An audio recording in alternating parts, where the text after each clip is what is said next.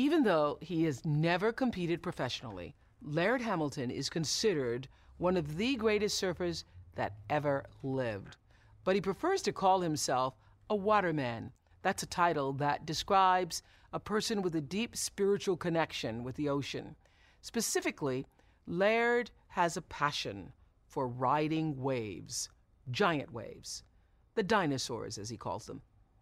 He admits that he is a risk taker and what he does is dangerous, but he would say not doing what you're born to do can be equally risky.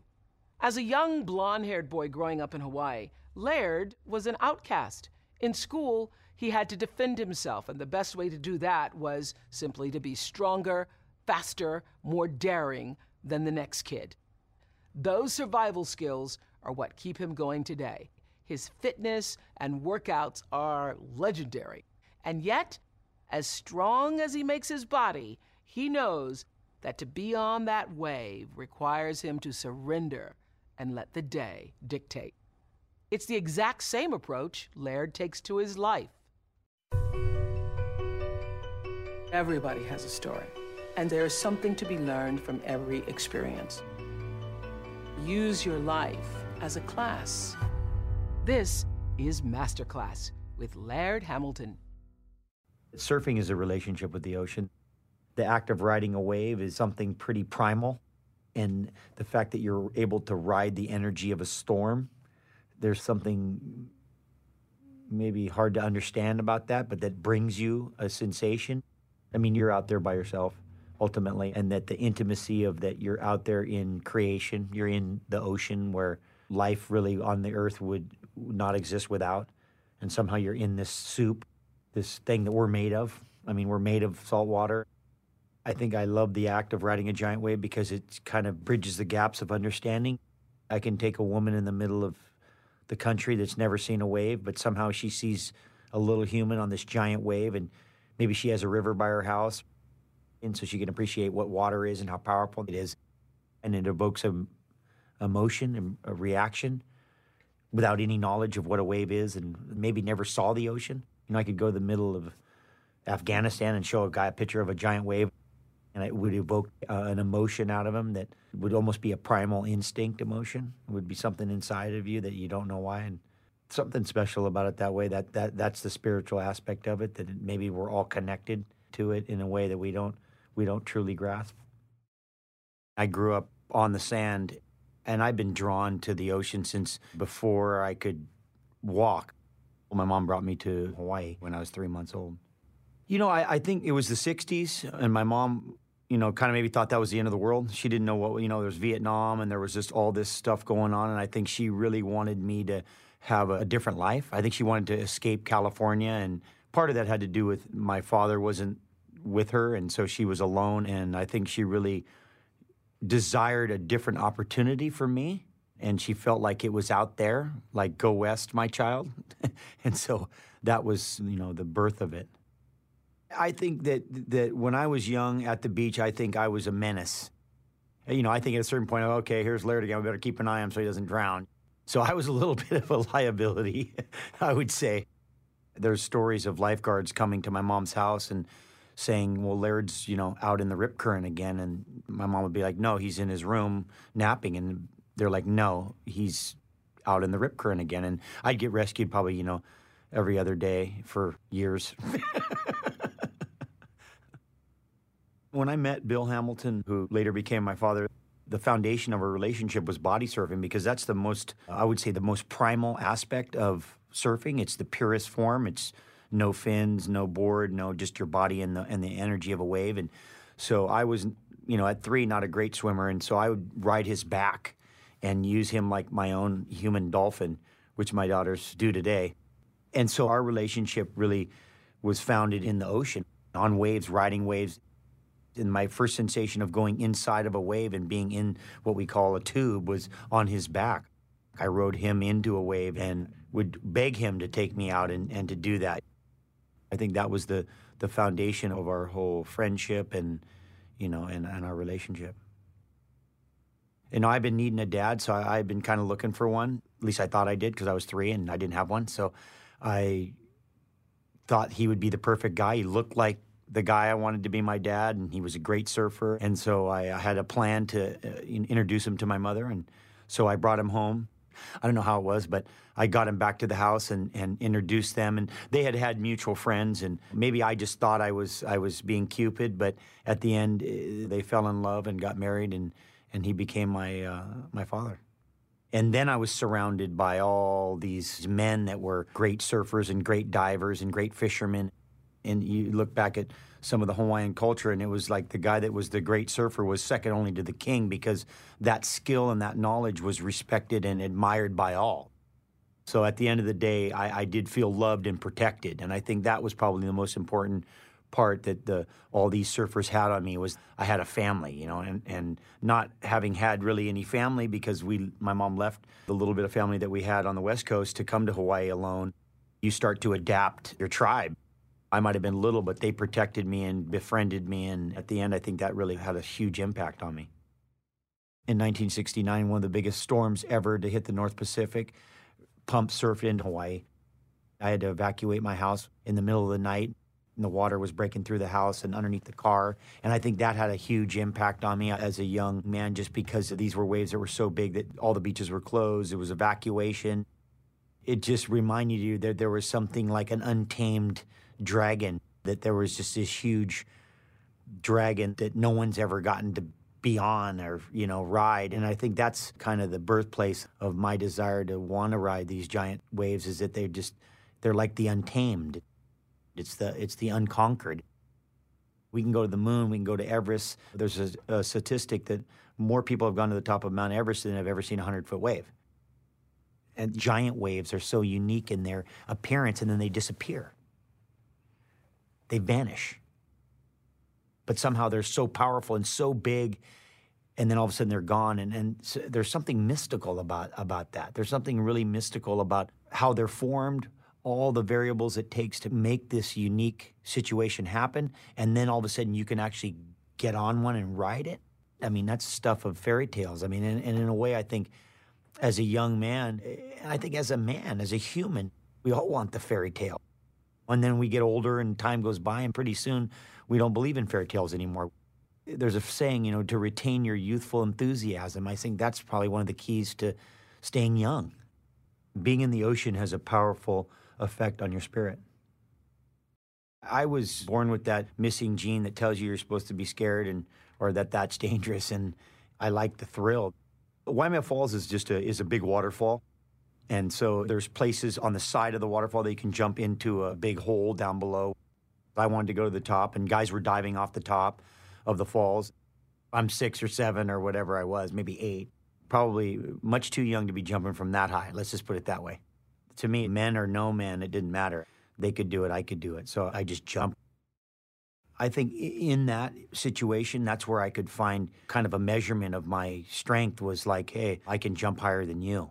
That's where the foundation of that kind of ability was, to be able to assess and then make the leap of faith, because you have to have a certain amount of faith to believe that, first of all, you can make it, second of all, that it's makeable. But there's an assessment always that happens first. I always say there's a difference between crazy and then risk takers. A crazy guy stands in front of a bus and he doesn't move and he gets run over. A risk taker might stand there and at the last second he'll jump out of the way. You know, so you still you see the bus, you're like, okay, I'll get out of the way, but you're not going to just stand there and go, well, the bus isn't going to hit me. So in a way, there's a certain kind of being realistic about it.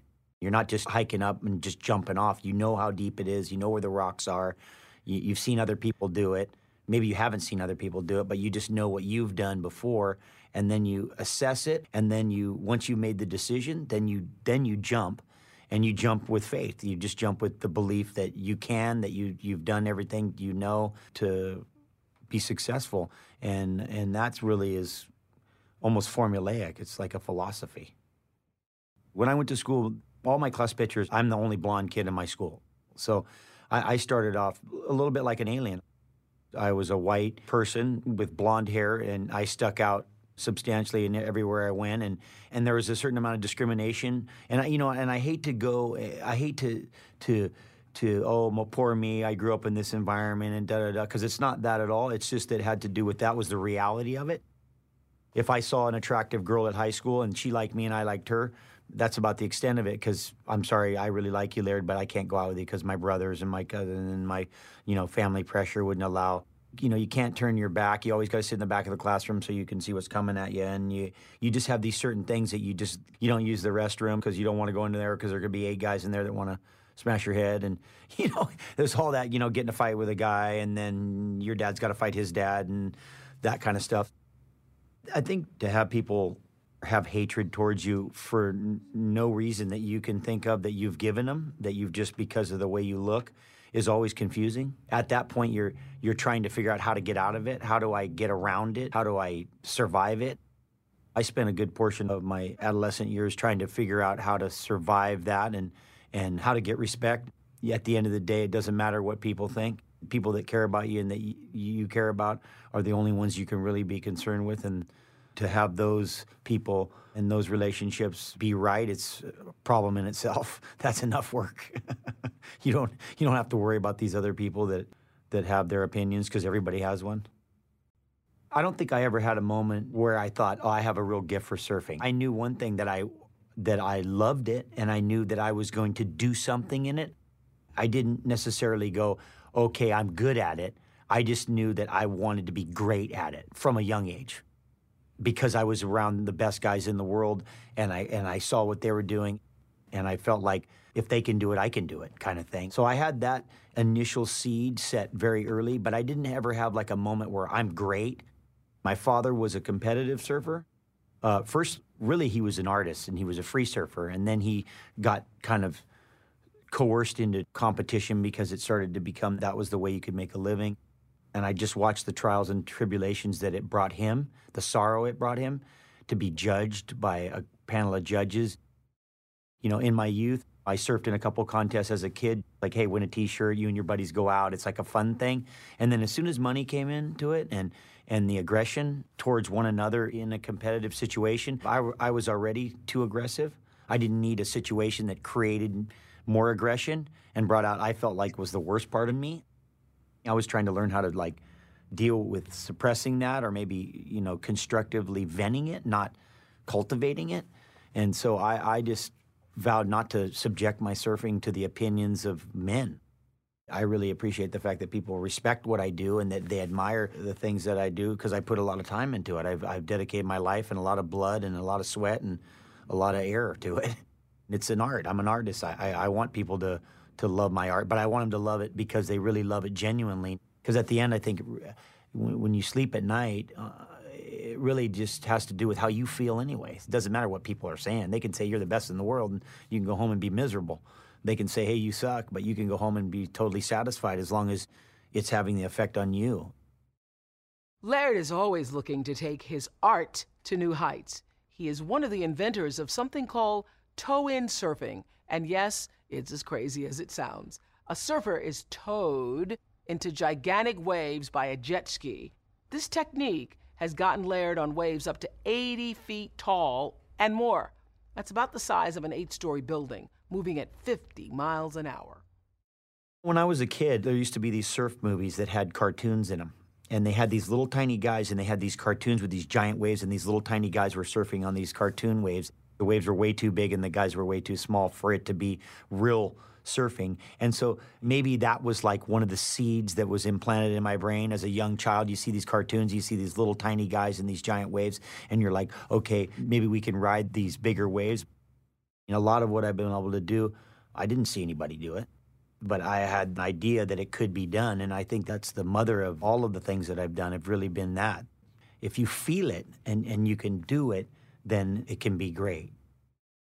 Before the four-minute mile was broken, no one could break it, and they tried for years and years, and then one guy broke it, and the next year twenty guys broke it. So really the four-minute mile was an imagination barrier, not a time barrier, and that really the imagination of being able to and having that ability, and I think that's allowed me to do quite a few things that I would not have been able to do had I not had that kind of imagination, had I not had that belief in being able to, to go off your instincts and go off a feeling that you can do it and actually pull it off and do it. But it's that initial barrier that's hard to break, and, and the only way you can break that kind of barrier is to really have a belief that it's possible, even though everybody's going, you can't, and all these other things that, that really they're just imagination barriers, that not they're not actually physical barriers.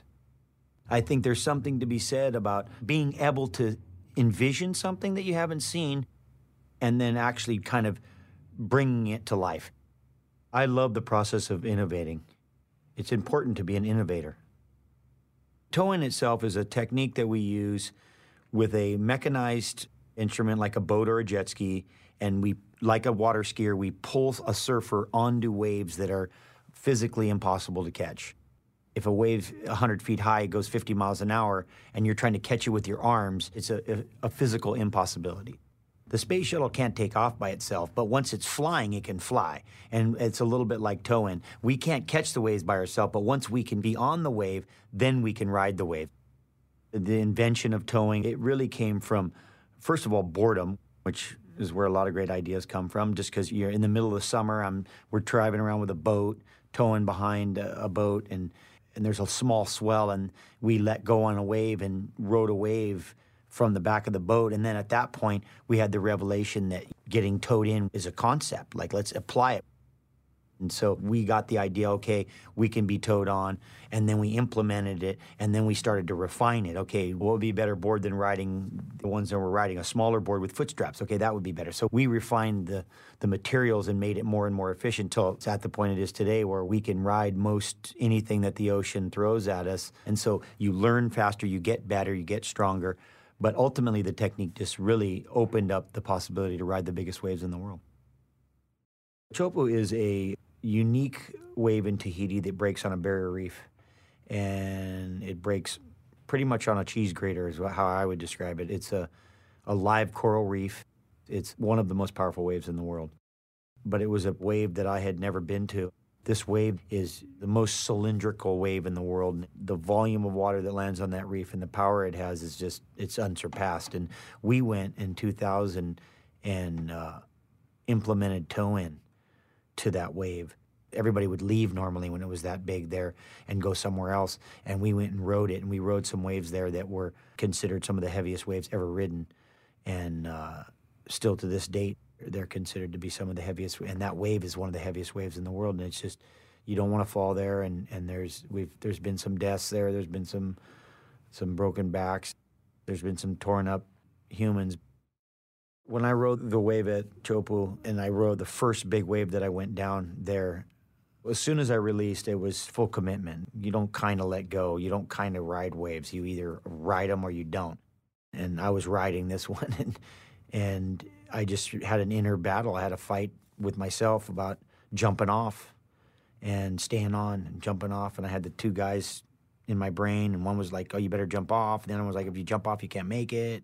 At the end, the good guy won, and I stayed on, and I made the wave. but, but, but for the length of, of time that you're on that wave, and I mean, that wave is a short wave in the scheme of of how long waves can be. I mean, ten seconds, eight seconds, but it's the longest eight or ten seconds of your life. I mean, that thing is, there's enough time to have a conference call, you know, with yourself and and battle about, you know, what to do and what not to do. And that was an emotional wave because, first of all, well, we didn't know waves like that existed.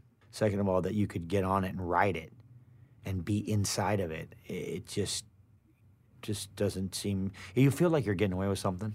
Like, should we really be here? Like, we were not supposed to be right here, right, doing this. Like, like you feel like you've, you know, you're you're you're getting away with doing something that maybe you, sh you know, you shouldn't.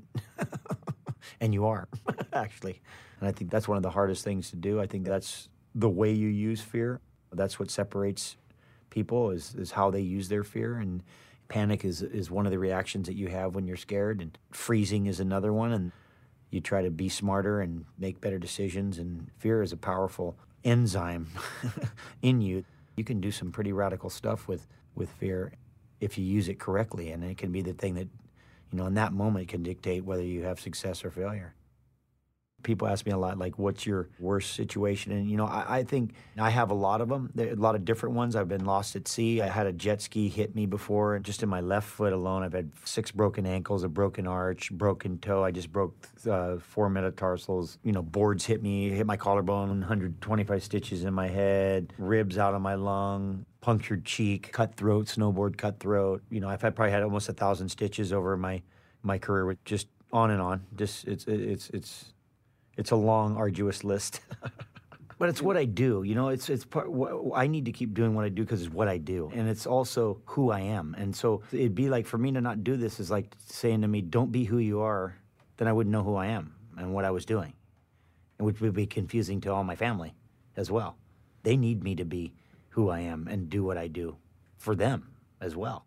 It seems selfish in that, but it seems more selfish if I stopped doing what I do and then said, well, you know, I got kids now and da da da da and all that stuff. That seems even worse. That's my one piece. My one piece of life is that, that I, ha I actually can possibly dictate some of my happiness or my failures or my success, but I have a play in it. I can do that. The other stuff's way out of my, um, it's way out of my control. But this thing, I, I have a little bit of say in it, and I can, if I can do these things that bring me fulfillment and use my imagination and make me feel creative and bring out these things in me that help me be complete and help me be all that I can be, then I need to do that. I need to spend all the time I can doing that. Well, a great philosopher once said, the only thing I truly know is I know nothing. So I start with that. But instincts are one of the most powerful emotions that we have.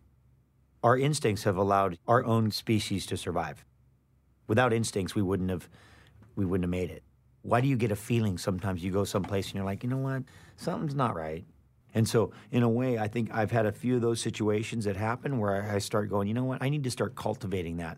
So I start working on the instinct of, okay, when you have that feeling and that voice in your head and you kind of get the thing, say something, react to it. And then it, it starts happening more and you start reacting to it. And before you know it, you kind of reawaken it. Even though we ignore it and we kind of bury it with all our technology, you have that voice, it's in you. And so I think that when you cultivate that, you, you start to tap into something that's super primal and but super essential for our survival. It's a pretty interesting thing that we've lost that we I think that we could probably use. Part of the way you're able to actually make the right moves is by not trying to make the moves, just let the moves happen. And I think that's, you know, one of the things I can say about the ocean and about my relationship with the ocean is nothing's going to teach you patience better than waiting for a wave. But I want to be ready if, if something special happens so I can take advantage of it. So I'm not able to be ready. I want to be ready for something like, like the swell that happened to me on Maui where my friend Brett got hurt. There was a, a unique storm that came close to Hawaii, and we had no weather forecasts. No one forecasted this storm, and the surf started out in the morning fifteen feet, which is like twenty, twenty-five foot faces. That's how we, we measure them. And then as the day went on, it just started getting bigger and bigger. And so by midday, surf was probably in the seventy foot, seventy, seventy-five foot range. Maybe close to eighty foot faces. We started surfing some of these waves, and the waves started getting bigger and, and bigger. And by the time we ended that session, or we were getting to the end of our session, the, the, the faces were, I, I'm saying they were somewhere to eighty to a hundred feet high. I caught a wave uh, that was probably one of the biggest waves I've ever been on. I got on the wave, and I had to dive into the wave, and I, and I came up in the back, and Brett was on the ski, and he came and rescued me like he normally does. And we were both on the jet ski trying to get away from the next wave, and, and we were consumed by the next wave. Brett was uh, severely injured, and we were pushed by probably five or six waves, maybe seven waves, into this lagoon. And, and Brett had uh, torn the back of his leg and, and was starting to bleed out. So I, I tourniqueted his leg with a wetsuit that I had on and gave him my flotation device. Our jet ski had been washed about maybe a quarter mile from where we were. And so I swam naked to, to the jet ski, hoping that it would still be running. The lanyard was missing, so I, I jury-rigged the ski and got it started up, and I got back, and I got Brett on the back of the ski and was able to uh, kind of rescue him, bring, bring him back to shore. I do remember at one point uh, when I was bringing him in that the one thing I didn't want to do was try to explain to his wife and his kids that he wasn't going to be there. So I was like, I want, I was wanting him to, to be good. You know, I needed him to be, to be okay. So he was going unconscious by the time I got him to the beach, but I had already been radioing because I had a radio with me. I had been radioing the Coast Guard and the fire department, so they had the ambulance waiting when we got there. and got Brett in the ambulance and got him taken care of. And then after I knew he was good, then I went back out with a friend of mine. We went back out and and rode uh, rode a few more waves. And at that point, it was probably one hundred, one hundred, one hundred twenty foot faces, something like that. The fear is not going out again. First of all, I wanted to take advantage that I might not ever see waves like that again. And then I, second of all, I wanted to get back on the horse. I didn't want to let the time go by and get in my head. And I felt, just out of respect to Brett, out of respect to the day, that, that I, I needed to go there again. I needed to go there and be there. The dinosaurs were there. The dinosaurs were there. I had to see them again. We have a saying in Hawaii, lickings are for everybody, which means getting pounded for everybody. Everybody gets pounded. The best guys get pounded. People go, oh, yeah, I saw you crash, man. You never fall. I'm like, I've fallen more than you. Like, I've fallen more than most guys will ride successfully. Um, you know, that's part of what you do. But I always say it's the underappreciated art of crashing. There's a real skill that comes to crashing well and knowing what to do. You don't get a, a lot of uh, applause for it. You know, you don't get a lot of praise for crashing well, but it's an art and, and the ability to, to know where you are underwater and know how to get back to the top and know how to cover your head when you're getting near the bottom and just these things that you've developed over time. Sometimes I, I look at these injuries as like, these are messages, you know, like some of them are messages of like, hey, slow down or or think a little more, think before you leap or or whatever it is. But what's interesting about an injury is a little bit like a failure. Injuries, in a way, force an evaluation at the end. And what comes from that is knowledge. When you have control of any of it, then you can use that as a lesson to not make the mistake next time, maybe change the way you do it, get stronger, get smarter, get better equipment, wear more flotation. I mean, whatever it takes to, you know, to keep going. I think one of the goals that I've had from the beginning is, is that I always wanted to love surfing. I said, whatever I do, I want to make sure that I don't ever stop loving surfing. And in order to continue to love it, I need to keep creating aspects of it that I'm pursuing, that I'm that I'm striving towards. Thomas Edison says, to be an inventor, all you need is two things, an imagination and a pile of junk. For example, that board that flies, we call it the flying board, but somebody had made a apparatus for riding behind a ski boat, and it's they sit on them and they lift above the water. And somebody had one in their garage, and I asked the guy if I could borrow it, and then I tried to stand on it. And then once I knew I could stand on it, I started building prototypes around standing on it because I knew we could ride waves with it. And from there, we developed a standing model that we ride waves with. And since then, we've totally kind of revolutionized the type of waves we can ride and where we can ride. I always say that I have goals that always, they morph. You know, I have morphing goals that when I get near it, I change it and it gets so that I'm always striving because I, I feel like the last thing I'd ever want to do is just achieve a goal and be like, okay, I'm good now. And then be like, okay, so now what? I think that that would kind of take away one of my purposes. It would take away one of my missions. I want to have a continual pursuit. I think that would be, as a hunter-gatherer, I think if you stop having a, something to hunt, then you, you, you kind of you lose the whole point. Although Laird admits to taking risks, he always does the work necessary to prepare himself for when the dinosaurs come. And he uses his fear to his advantage. His refusal to put limits on his imagination has allowed him to do things other people thought were just impossible, but he did it. Ask any surfer why they surf, and they'll describe an experience that sounds almost mystical. Clearly, there is something special that happens out there, and it's why Laird has devoted his entire life to searching for that one perfect dreamwave. I grew up in a little house on the beach on Kauai in front of a wave that no one ever surfed. And I left to go ride these giant waves. And now I've come back to this place where I grew up. And next to it is a wave called King's Reef, which has the potential to be one of the biggest waves in the world. But it breaks sometimes only every ten years correctly. And so now I'm back home to possibly try to ride that. It's just funny. In life, it seems like I left where I grew up to search the world and only to arrive back at my own home to find that my life's challenge was really just in front of my house. If you've set before yourself some sort of goal, some sort of achievement, something that you're striving towards, then you're going to be discouraged along the way. And the more committed you are to it, the more discouraged you're going to be, the more you're going to be tested. How great would the goal be, or how great would the achievement be had you not been tested along the way? I think part of it has to do with the fact that when you set yourself up a certain mission, that those tests and those things along the way will ultimately dictate how great the success is, how great of achievement it is for you in your own mind when you put your head on your pillow. My greatest successes and achievements is that I'm still here right now, that I'm actually right here right now communicating, and that I have some beautiful children and a beautiful wife and a beautiful life, like that I'm still able to pursue the thing that I've started out to pursue as a young man, and, and I've continued to pursue it, and, and, I, and will continue, God willing. I'm just trying to get the maximum out of my trip here on the planet. You know, that being said, is it a dangerous thing?